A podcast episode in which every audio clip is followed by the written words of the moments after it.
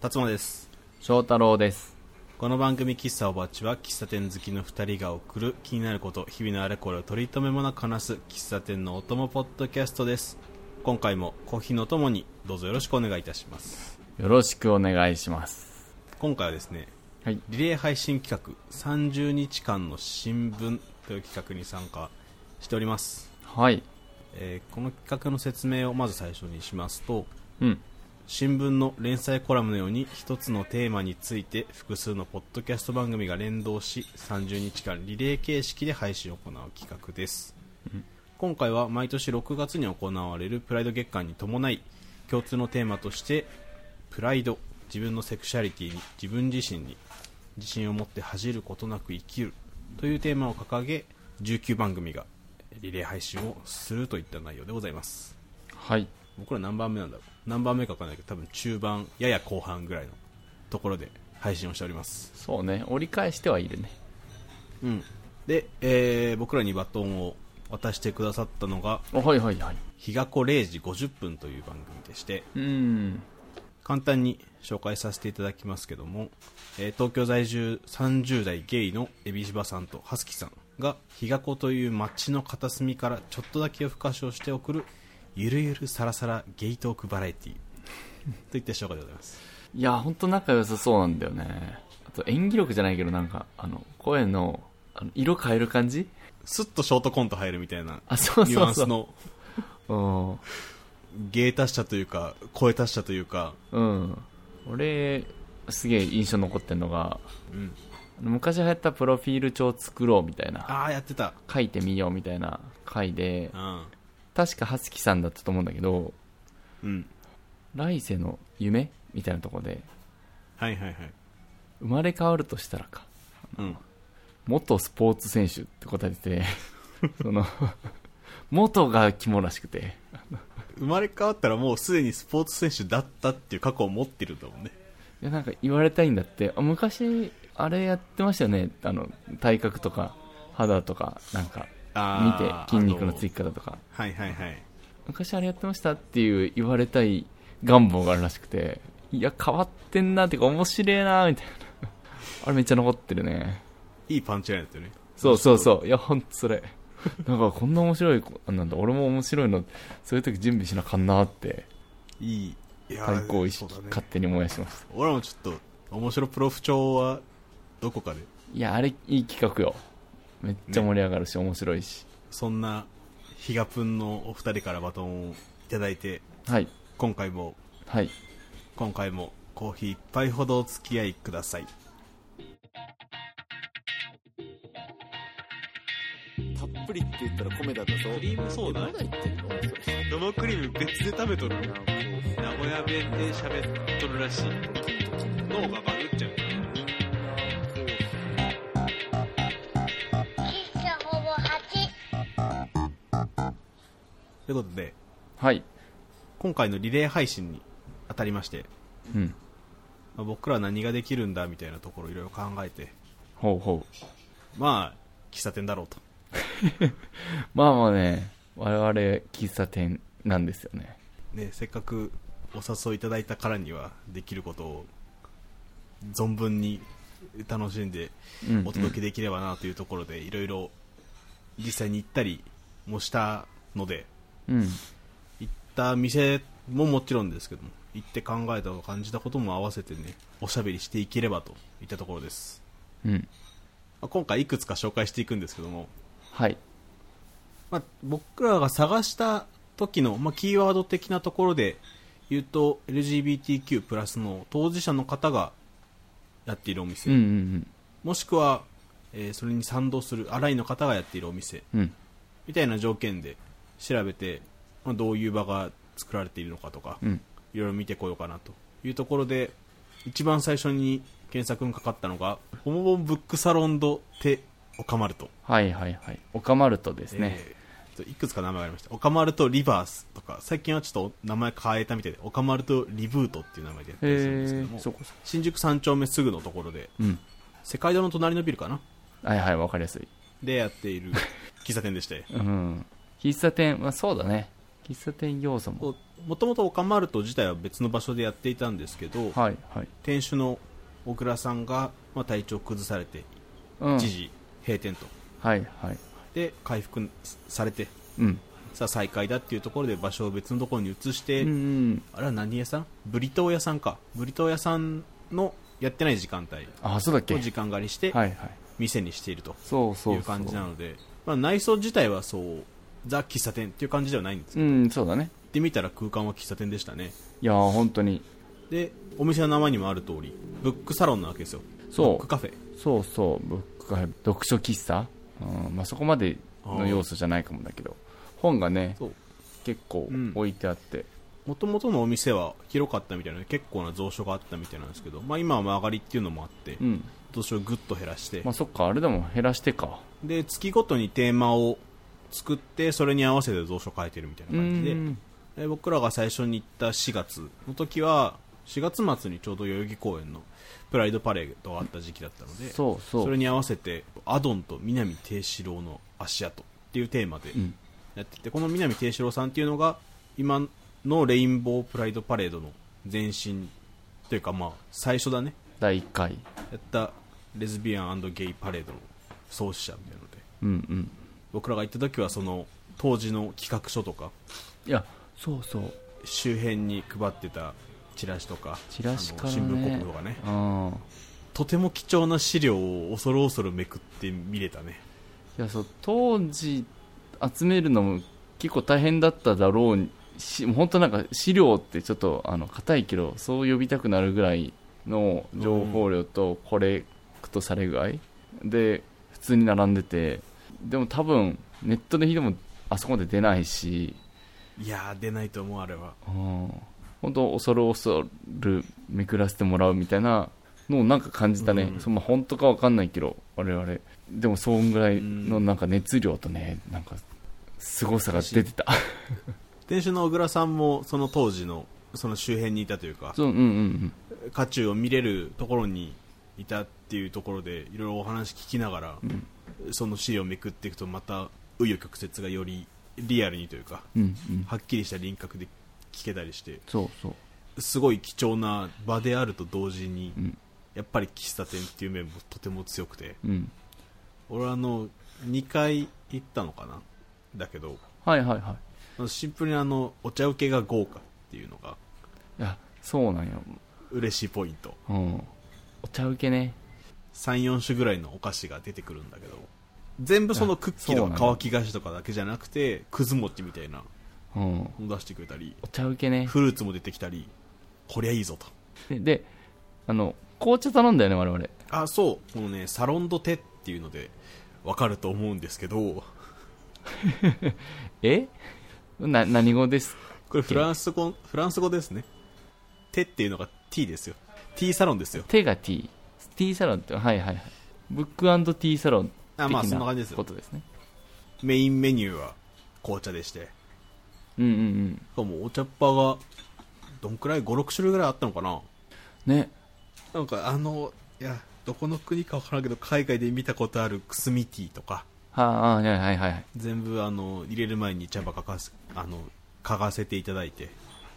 どれにするかそ選うそうんでもいいよっつってでマグカップも選ばせてもらっちゃったりしてで、でもあんまり、その、こだわりなくて、どれかなって迷ってると、決めてくれる優しさもあって。いやー、あれありがたい。めっちゃありがたかっマグカップの方もこだわりがあるそうでた。はいはいはい。俺が行った時はなんか同じメーカーのが56個ぐらいあったんだけどそう、その辺もあ喫茶店のこだわり方だと思ってうんうんうん、ほんとね。そう楽しみつつもちろんその店主の小倉さんとの会話も楽しみつつうんうん。であれ店のキャパ自体どんなもんだったあれ10人ぐらい正直、いや、10座るのはきつい。いや、本当に詰め詰めで10本当にかな。 6ぐらいがずっと平均的にいたのかなそうね。だし、あいあ基本相席というか、うんあそうそうカウンター4とテーブルが4ぐらいのもうテーブルの方は相席でみたいな、声も届くしみんなでおしゃべりする感じになるんだけど、そうそう本当そうみんなでおしゃべりになるんだよねあの空間まあいろんな人がいらっしゃっててああ最初に行った時は精神科医で翻訳もやってる人とかへえ研究論文書いてる人とかもいらっしゃったりうんうんで我々一緒に行った時は占い師の方とかあああと映画監督の方とかあはいはいはいはいいらっしゃってなんなら俺その会話が弾んで前売り券いただいてああそういたいただいてっていうか前売り券買ってかって自家営業されてたね直オブ直よ監督からチケット買ってんだもんいや本当になかなか貴重なそ経験よねあまだ公開してんのかなちょっとわかんないけど「オイナルキソス」って調べいるう映画を撮った庄司監督もがいらっしゃったんですけどい庄司監督ろんなお話聞けたりすごいカジュアルな話もしたりうんなんでもないからあうーん映画1.5倍速で見てるみたいなやつあそうそうそうそうそれされた時ドキッとしたよね あなんか映画監督にされるとちょっとドキッとするけどなんて答えたっけなドラマはしちゃいますみたいなこと言ってなかっうんそうそう知ったことなくはないでも映画ってまあまあとかもあるだろうからあんま飛ばす気にはなんないけどドラマとか二十何話みたいなアメリカあの海外ドラマとか飛ばしちゃうかも、すうんみたいた小倉さんはね追い先短いからみたいなのでな そうそう小倉さんめちゃくちゃ飛ばすって言ってておもろかったねあれうん、別にこれあの責められてるわけじゃない質問されてるわけじゃねえんそだうそうそう別に正直でいいなって思ってそうそういやだからそういうそういうのをそういう雰囲気の作り方もあってなのかすごいいろんな人も集まっててまああの一時閉業してて久しぶりというか再開したタイミングだったからこういろんな人が顔見に来るタイミングっていうのも多分あったと思うんだけどうんうんそうね本当再開したてだったねタイミングよかったそうなんかこの場所変わっても店の人に会いに来るみたいなところがあいい喫茶店だなと思ってうんそうね場所とか環境でやってなくて人でやってる感じ店が続いてほしいとか店があってほしいみたいなことを思っている人が確かにいるっていうのを目の当たりにできたのはとてもいいとこだったねうんあのそこ我々が普段言うザ純喫茶みたいなそういう見た目はしてないけど要素的にはもう我々が大好きな喫茶店と同じいや本当に空間だったよできてたねで、まあ、喫茶店的には本当にもう100点満点どころか点数つけるのはばかられるぐらいのススーパー喫茶だったんだけどうんうんいろんな人が会話してる中で、まあ、我々もうん2人で遊びに行って会話した時にすごくよく喋る子いたじゃんいたねカウンター4人並んでてテーブルに我々2人ともう1人ぐらいのタイミングかな、うんうんでまあこっちで会話しつつもあっちの会話も聞こえてくるみたいなはいはいたまにこう,、まあそう会話が1個になったりみたいなタイミングがあったりすうるん時に、我々もまあその資料を見つつなんとなくレインボーパレード、うんプライドパレードの話してたりう、んでカウンターもカウンターで、まあ、LGBTQ+ だとかそっちの話もまあ話題にはなりがちうんうんで,、うんでそれこそさっき話した庄司監督もそういう映作品が多い人うで,、んでカウンターがそういう話で盛り上がってたんだよね、うんうんうんうんそうその中で、えっと、カウンター盛り上がってる中の一人でなんかねすごい通ってんのかあの小倉さんとも「私顧問です顧問です」ってすごい自分の意見をでも明るく周り傷つけずにあの話してる子が、うんセクマイっていう単語をめっちゃ使っててうんその話してる時セクマイセクマイセクマイですんじゃないけどみたいな、うんセクマイって、まあ、一瞬なんだろうなとあセクシャルマイノリティかって、まあ、パッと分かったんだけどそんな略し方あるんだって言ってたねおう初めて聞いてあこれ俺もその時初めて聞いていいワードだなって思ってうん使い方の1個としてそうそうそう肩肘張ってない感じというかあそうこうどうしてもこういう話をするときって肩肘張っちゃうというか我々は荒いであるつもりはあるんだけどなんか日常生活では毎日考えてるわけじゃないせいかうんちょっと肩肘張っちゃう部分があるんだけどそうその誰もザラッとしないようにってい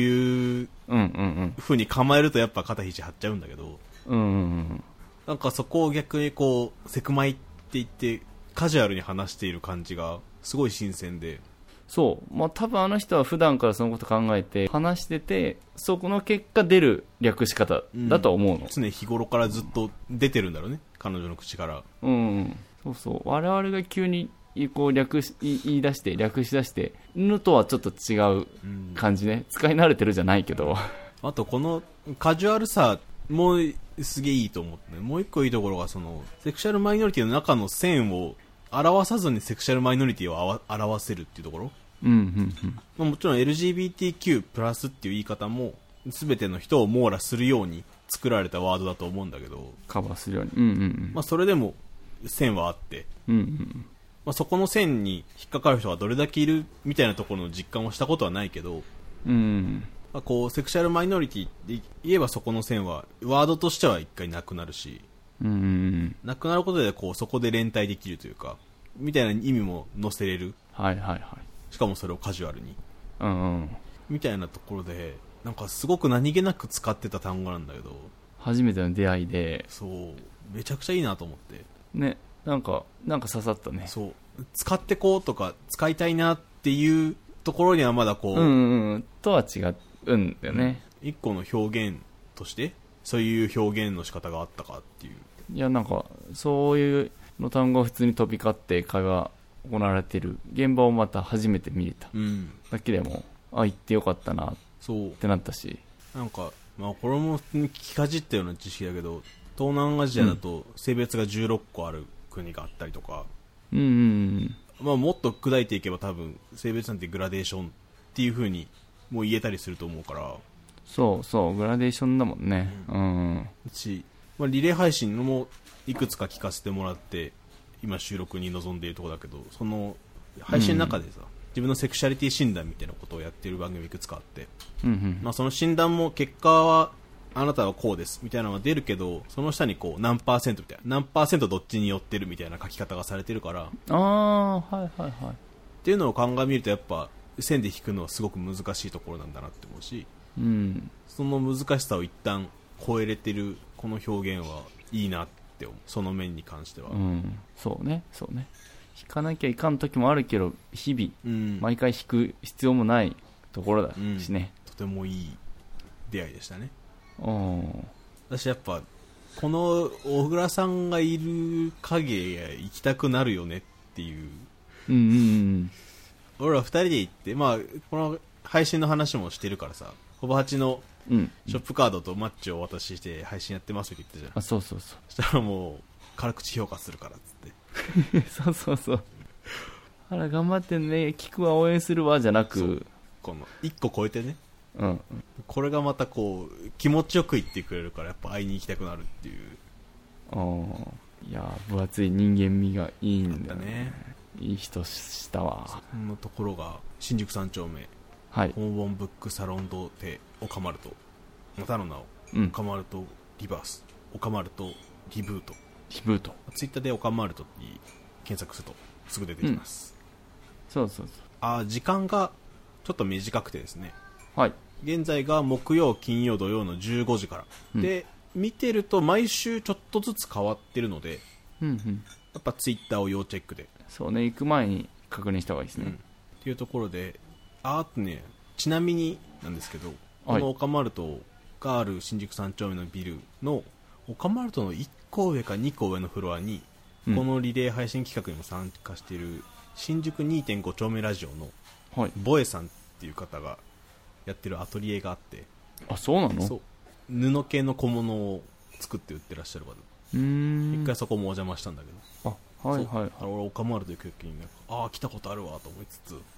え、ちょっとしたご縁を感じながら楽しんでましたよ、いいねう。ん、そんなプチ情報でございました30日間の新聞はゴリラ乙女の散らかしラジオ犬猿の中ゲイル超キャスト別冊うつつ話同じ鍋のもつを食うミドさんオタク2人の互換性ないラジオローカルシティボーイズナイト平成マインドギャルの TMI オンアース屋根裏ハンドドリップ日が子0時50分喫茶ほぼ8。広告マニアックラジオ絶対大丈夫だよラジオ新宿2.5丁目ラジオ暮らし FM 聞くお惣菜心の砂地言葉にできない夜の話肋骨パキオのパキラジ以上19番組の提供でお送りしました我々自分たちで探すのと同時にですね、うんあの喫茶店好きのマドラー諸先輩方にも有識者に、喫茶店を巡る喫茶ほばちのリスナー様方にもはいお願いしてましてもしこう,、うんうんこういった喫茶店ご存知でしたら教えてくださいとこういう要素を持ったところってね、聞いて聞いてたそしたらい最初伺った時はあのごめんなさいご存じ上げないですみたいなことを言われたんですけどその後におい DM が来ましてうん、うん、こういうお店がありますとね見つけてくれたんですそうよもねう関西の方なのに関東のところを見つけてくださってはいはいもうその探してくださったことだけでも頭上がらないんですけどもいやー本当にでこの見つけてくださったところが都営浅草線本所東橋のうんブラウン喫茶デルコッファーっていうところでしてデルコッパここをなぜ紹介してくださったかっていうとーうん Google マップのお店のページ概要のところかなはいはいに LGBTQ フレンドリーっていうタグがついてるのうね、んまあ、それうんうんでうん見つけてくださってそれを紹介してもらったとついてたねでまあそういうことなら僕らも本当にあの探してた条件というかこういうところを探してたってことで行ってみようと、うんうんもうスカイツリーの足元ですよあそうそうそう近い行く時に空町通って言ったけどとてつもない量の観光客がいましたわうん 今多いねうんびっくりしたここはここはもうあの内観も外観も純喫茶これはそうねいわゆる純喫茶だでちょっと調べると、えっと、親の代から継いで娘さんが今経営してるとうん2代目純喫茶はいは店内でグッズも少し売ってるようなところでいうんまあ多分その2代目の娘さんがいろいろや手を広げたんだろうねあの、うんうんあ名前とレトログラスのメーカーあるじゃないですか、えーっとアデリアなんとかだアデリアレトロのグラスを売ってましてはいはいはいはいこれ最近よく見かけるあのやつなんですけど、ね純喫茶行くと時々置いてるよねそうなんかほんいいわゆるレトロというかなんて表現したらいいのグラスに絵がプリントしてあるようなそうね、まあ、昭和に家庭昭和の家庭にいっぱい置かれてたであろう花柄の食器みたいなああそういうのそういうのガラスコップそうみたいなみたいなのが、まあ、いくつかバリエーション出ててそのアイスグラスからクリームソーダ用からみたいなのがあって、はいはいまあ、それぞれを売っているような場所でしてうんうん店内にもクッションがあったななんか4人席のとこにクッション置いてあってアデリアグラスアデリアレトロのクッションだったあれ何だったんだおおゲーセンの商品みたいなやつ置いてあったオテリアレトロの商品なのかまあ、反反則物で置いてあったのかな反省的な もらえるやつあ、まあ、例に漏れずあのクリームソーダ頼むんですけど色が選べてああクリームソーダのブラウンがあったんですよいやーさすがブラウン喫茶ですからねこのブラウン喫茶がどこから来たブラウンか分かんないけどもそうねそれ調べれんかったなブラウンのクリームソーダもありましたよもうコーラやんそれいやーまだ分からんよまだ分からんよでまあそのアデリアレトロの可愛いグラスとあとマドラーの柄の部分がクリームソーダになってるマドラーとうんうんうんうんはいはいはいあのマドラー完璧だったいやーあれよかった芸細かいあー観光で来たご家族っぽい方々もいればうんとりあえず作業するときはここに来るみたいな人もいればうんうん近所の学生もいればみたいなうんうんうんこちらもいろんな方々の集まる喫茶店でしたね街のって感じだったねそうまあそういうよその商品を置い置いて売ってるとか店内にあのデルコッファーのガチャガチャので出るようなちっちゃい看板とかがちょっとずつディスプレイされてたからおお商品化されてんだそうとか、あのインスタのアカウントをちゃんと運用してたりとかうんうんなんか純喫茶と言いつつちょっとこう時代にもねあ時代に合わせた広告打ったりマーケティングしたりしてるようなところで、まあ、だから多分それもあってその Google マップのところで LGBTQ フレンドリータグがついてんだろうなとはあはあは思って、まあ、そういう店に俺も多分翔太郎も初めて行ってたと思うからあ、まあ、タグはそうそのタグの存在知らなかったそうこれなんだろうと思ってレジのとこで聞いたわけですよ、はいはいそしたらその店主さん2代目の店主さんははいはい知らな知らなかったですというか自分たちで設定したもんじゃないですみたいなそうそうそうあそうなんですかって最初リアクションでもちろんこの LGBTQ フレンドリーっていうところにはすごい賛同しますけど自分たちで設定したものではないですよとうんうんうんいうふうに言っててあれって思ってあのまあそうねなんかちょっと話聞けるかなと思ったら自分たちのあれじゃないって言われてあそうなんですねなんか自分たちでつけてるんだったらこうどういう経緯とかもしなそんうそかうそうそあったりアクションがあったりしたら伺いたいなと思って聞いたけど違ってううんうんうんでもあのタグがあるのってそもそもこう店の住所とかさ営業時間とかさ電話番号みたいは、ないはいは載ってるとこの下の方にあるから、いうんこれ店が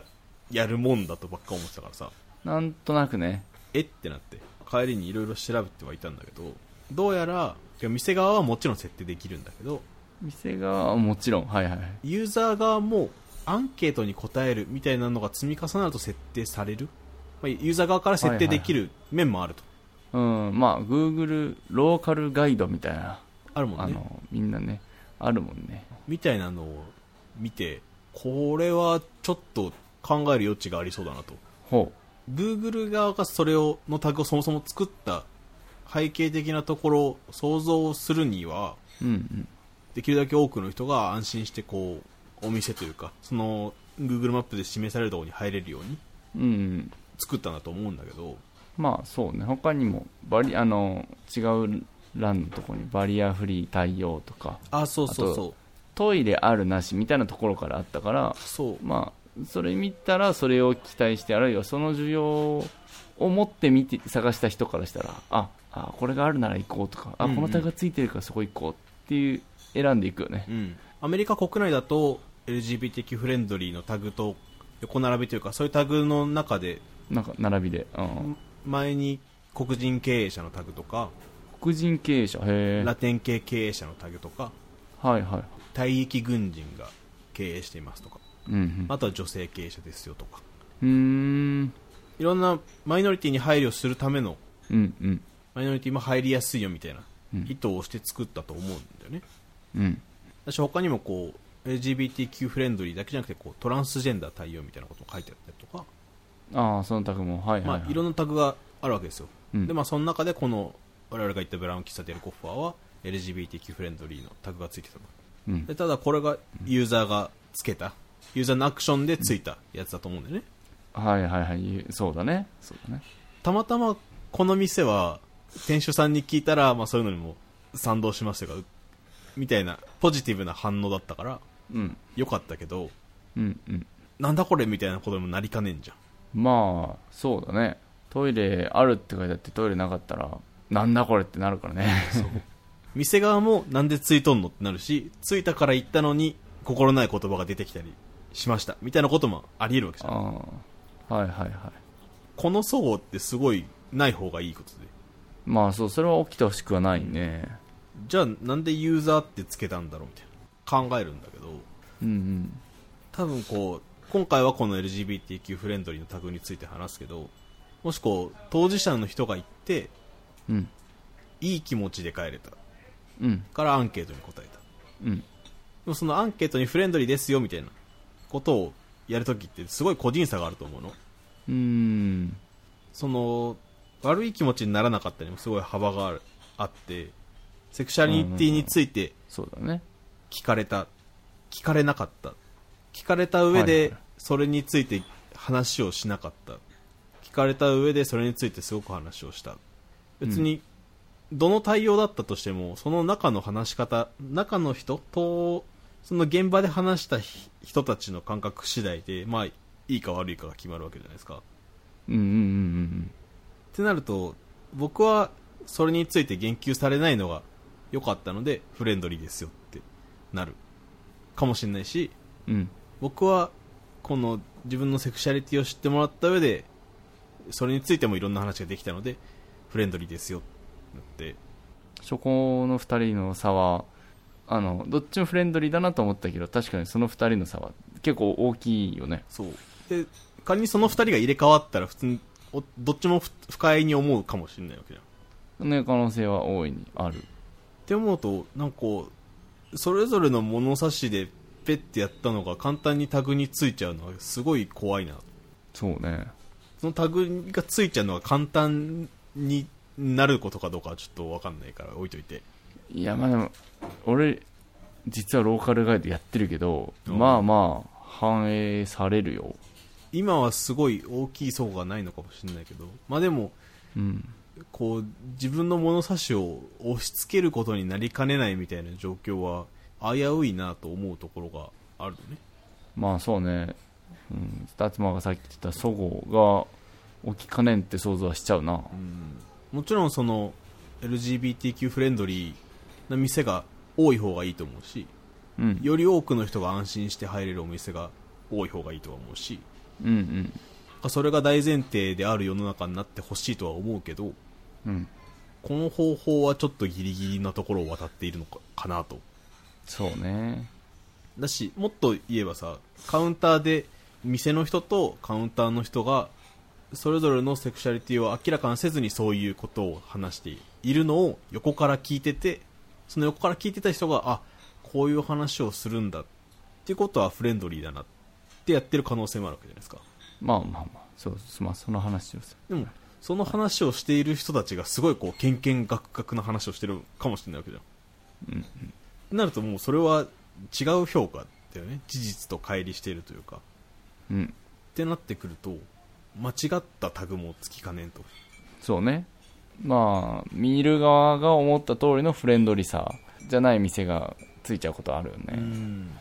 Google としてはその口コミとかの評価も含めて店側だけじゃなくて使ってる人たちの評価もオープンにすることでより体験を良くするみたいな意味があってこの双方向の作り方みたいなのをしてるとは思うんだけどあうんうんそうね情報が集まってきやすいから双方向的に作ってるやつなんだけどまあ達馬が最初我々が最初見て思った通りにそのお店のページ概要のところってまあオフィシャルな情報かなって思っちゃうしうんそこになんかこの施設設備があるないみたいない0か1かで判断できるところの情報だけだったらいいんだけどうんちょっとソフトな部分までやりだすと嫌なギャップが生まれちゃううんのかなと思うとうーんまあそのタグ作ってくれた Google の思いは組みつつもちょっと不安はあるよねちょっと検索するだけでも割とこれについてこのタグについて本当に必要なのかみたいな声も出てくるしああそうなんだそう当事者の人からすると別になくても困んないっていう主張の人もいるしなんならこう、うんちょっと強いかもしれないけど政治的主張に使われているって捉える人もいるとっうんうんうんそうだねそうだねて思うともう政治的主張に使われてしまったらもうそもそも趣旨とは全然違うところだからさそうだね良くないところでもあるしいやそういうことが起き起きちゃうよね自分で物差しを持つとかそれをこうすり合わせるような会話をするとかみたいなところはすごく大事なところだとは思うんだけどうん気づいたら押し付けてしまっているみたいなことが起きえるうんうん状況を Google みたいなでかいとこが作っているのは大丈夫かなっていうところになってますね。うんちょっと怖さはあるよねうんうーんまあそうねこう使い方を提示すればいいんでしょうみたいなところがあるのかもしれないけどやっぱりさっき翔太郎言ったみたいになんかソフトなところうんまでタグつけていくのってめちゃめちゃ難しいんじゃないのっていうそうねその店のソフトな面にこうユーザーが投票でこの人たちこうだよって決めていくのってでその結果投票の結果こっちみたいなのでレッテル貼っちゃうのってねちょっと怖いよねうんその口コミみたいにもう羅列ならまだ、うんまだ許容されると思うんだ使った人一人一人がこの人こう思いましたこう思いましたこう思いましたってひたすら掲示板的に書いてあるうんのは情報を見たい人がそれを順番に見てその人が判断できるからうんけど達馬が言ったみたいにユーザーのアクションでこうみんなが何人かがこの人これフレンドリーだよって何人か押したからもうはいここフレンドリーって決定はやっぱ怖い最初にこうアメリカではこう黒人経営者とか女性経営者とか待機軍人とかうんタグあるよって、横並びのように言ってしまったけど、うんうんまあ、もちろんその今挙げた3つ4つも完全にパキッと何線が引けるところではないと思うけど、うんうんでもそ,、まあねそうれよりもこうよりソフトなところな感じするんだよねはいはいフレンドリーですかってねいや本当にそうよそうよそのフレンドリーですかっていう質問むずいよねうーんまあまあでも今社会がちょっとずついろんなところへの理解を深めようとして LGBTQ っていう単語は説明なしにまあ使えるようになってきてうんこういうタグが出てきたところまではいろんな苦労あるしそのタグができることでこんだけ問題も起きちゃうけど方向としてはそこまで悪くないかなとは思うんだけど、うんうんそうだね明るい方な進み方な気がすうるね、ん、進み方でいいのかなとも、まあ、何でもかんでも都合よく全員に優しくは都合よく動かないからうん試行錯誤の一つそうそう試行錯誤の段階なのかなまあ Google マップはやっあの必ずしもオフィシャルな情報だけじゃなくてユーザーとお店側とが双方向的に作ってる情報だよってのは忘れずにだねそうだね、まあ、使う側としてはそれが大事だねそうそうそうそこを抜けてるとそれこそ違うじゃないかが補っちゃうけどそこさえ抜けなければまあしゃあないかともなれるかもだからトイレありって言ってけど和式しかねえじゃねえかみたいなこともねどっかで起きてるかもだしそうだねえー、都営浅草線本庄妻橋、はいブラウン喫茶デルコッファーでございましたはい教えていただいた方ありがとうございますありがとうございました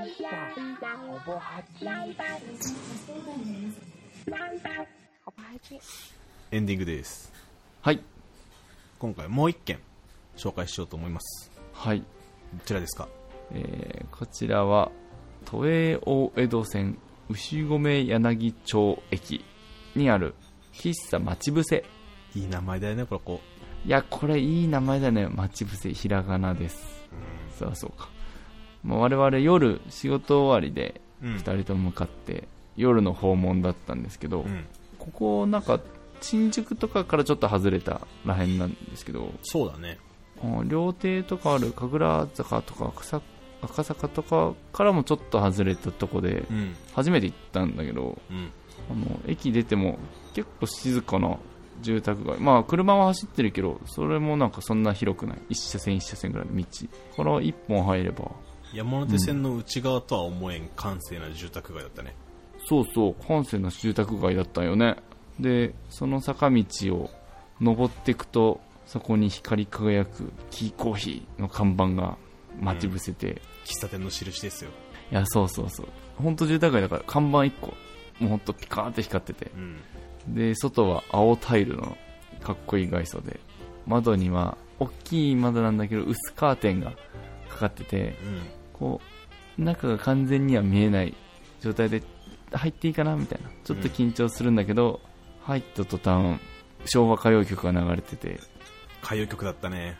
ああいらっしゃいみたいなもうレトロ空間完璧なレトロ空間が流れてる去年一昨年かな去年オープン去年の7月とかオープンなんかそうとは思えんレトロ喫茶になってたね、いやそうそう1年経ってませんみたいな途中で話になってえそうなんですかいやいやいやってなったもん ねブラウンの机と壁とで緑のソファーうん、うん、毛足の短いやつそうそうそうでカウンターがあって中で店の人がコーヒー入れたりレコード変えたりはいはいはいはい昭和歌謡だったねそうめっちゃ昭和歌謡昭和歌謡のレコードがねが基本こうなんだろう背拍子じゃないからあのお奥に伸びるように並んでんだけどところどころこう平積みじゃないけど表紙が見えるようにジャケットが見えるように並んでてうんうんああラインナップがねなんとなくうんうんその数枚見てわかるんですけどこれ覚えてるのは井上陽水かなあ流あれてたその辺だったね母が好きで数曲分かったけどうん分からない人ばっかだった俺そう俺も井上陽水が分かんなかったで店の人もいろいろお話ししてくれて1時間2時間ぐらいいたのかな2時間弱ずっとおしゃべりしてて、でここに行ったのも最初にお話ししたオカマルトで小倉さんにはいはいはい紹介いただいて、そうそうそう喫茶店巡ってるんですよって言ったら教えてもらってうんでここ紹介してもらったのもここの喫茶待ち伏せを経営している、うんギャランティーク和江さんっていう方はいはいあのミッツマングローブさんとうんもう一方3人で星屑スキャットっていうユニットを組んで歌手活動かなおをしてらっしゃる方あーあー歌手なでんだそうこの星屑スキャットっていうユニット自体は実はどっかの歌番組で見たの FNS 歌謡祭かなへえで見たことがあってそう存じ上げなかったですそんな流れでご紹介いただいてねギャランティー風がやってるあの店いいよ行かないとみたいそうな感じだったね和江さんが昭和歌謡が好きで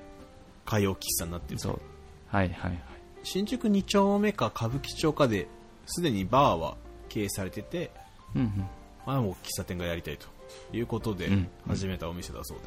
うんいや喫茶店やりたいよねわかりますいや本当に喫茶店やりたいっていうのであの雰囲気の店を作ってくれることが俺はとても嬉しいんですよいやー本当にねこれだよねこれだよねってなったいうんやなんか閑静な住宅街の中にあるっていうだけですごいなんていうのあ見つけた感が強くてうんあと T 字路にあったねあとあそう T 字路のなんていうの T の部分うんそうだねその T 字路の本当にあの突き当たりんとこだもんね唯一の交点みたいな あの T の2本がぶつかるところうん、にあったからあの夜になるとねその 突き当たりのところを進んでくる車のライトで店内眩しくなるっていうプチギミック付きあそうそう照らされてねあの舞台俳優の気持ちになります 慣れたいやでも本当にあのこれ映画のセットですかみたいにできた夢つ夢詰め込んだ喫茶でさ思ってた純喫茶これっていう住宅地で我々を待っているかのような感じをあの待ち伏せてますんで、都営大江戸線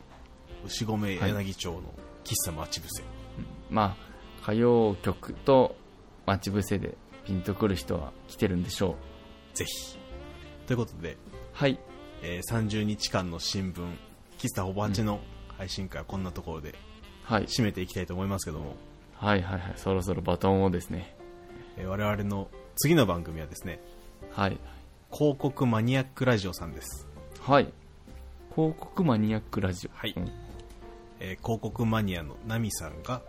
広告を飛ばしまくるモーさんに一押しの広告を解説紹介していくラジオですえ対立、対立はしてない広告飛ばすって別に広告 NG なわけじゃないからねああ、そうか。NG じゃないね。ううん。この二方いろんな広告をピックアップしてこう解説紹介してくれるラジオでうん。楽しく聞いてますけどいくつかねあのーまあこんなこと言うのはとても恐れ多いけどほぼ8と被るテーマをやったりとかあ、あの、そうね。あの、あのセイセイコーマートとかはいはい。セイコーマートはそう、我々と同じ好きですね。イラスト屋とか、イラスト屋も我々も同じ好きです。まあ、イラスト屋に関しては我々もねイラスト屋の毎日更新終わった時にイラスト屋会配信してるんではいはい、あの特集しましたんで。こっちでもあのプチリレー配信的なことはなされてます何年越しあの最近ので言うとね右読み看板の回ほあのう。それ聞いてないわ。褐色の恋人スジャータってご存知ですかあー。ラジオのジングルイメージあるね。あ、そう、あ、そう、ラジオの時報をやってるね、時報か。はいはい。スジャータのトラック見たことあるあー。た、た、たやじゃす、たやじゃすみたいな。そう。あの逆になってるやつね。 そう、右左逆に読まないと読めんやんってやつね。あれの、まあ、あのタイプの看板の話をしてて、うーん。最高だなと思ってました。テレビ CM の2つ取り上げてる回、まあ、僕全部聞いたわけじゃないから何回か取り上げてるかもなんですけど、うんテレビ CM 取り上げてる結構最近の回でえーっと映画の飲食店のシーンを切り集めてうん人生に飲食店はいるってサントリーのやつあーとあとマアップル、うん MacBook の CM?MacBook の CM なのかちょっとあの CM の、まあ、アップルが作った CM でうん各各アニメのパロパロディしたはいはい MacBook の映像順番に流すやつとどっちもめっちゃ好きな CM だったからいやそんなに俺好きな CM はって言われてあげるほど残ってなかったけどどっちもあの話に上がったから調べてみたらあこの CM いいよねあめっちゃ覚えてるわっていう、はいはいはい2つだったからあのいいチョイスしてんなっていうのとあの CM 何回も見ちゃって あの好きになっちゃいました改めていやーいいピックアップだったよねおーあれ結構隅刺さってる人多いんじゃないかなって勝手な予想だけど思えるチョイスどっかでスガキ屋とか若いシャチ屋やってほしいところです名古屋ローカル CM ぜひローカル CM 界は面白いかもねということで、はいえー喫茶ホバチ30日間の新聞喫茶ホバ8回はここまでで、えーバトンをつなぎます次回の配信でお会いいたしましょうバイバイさよなら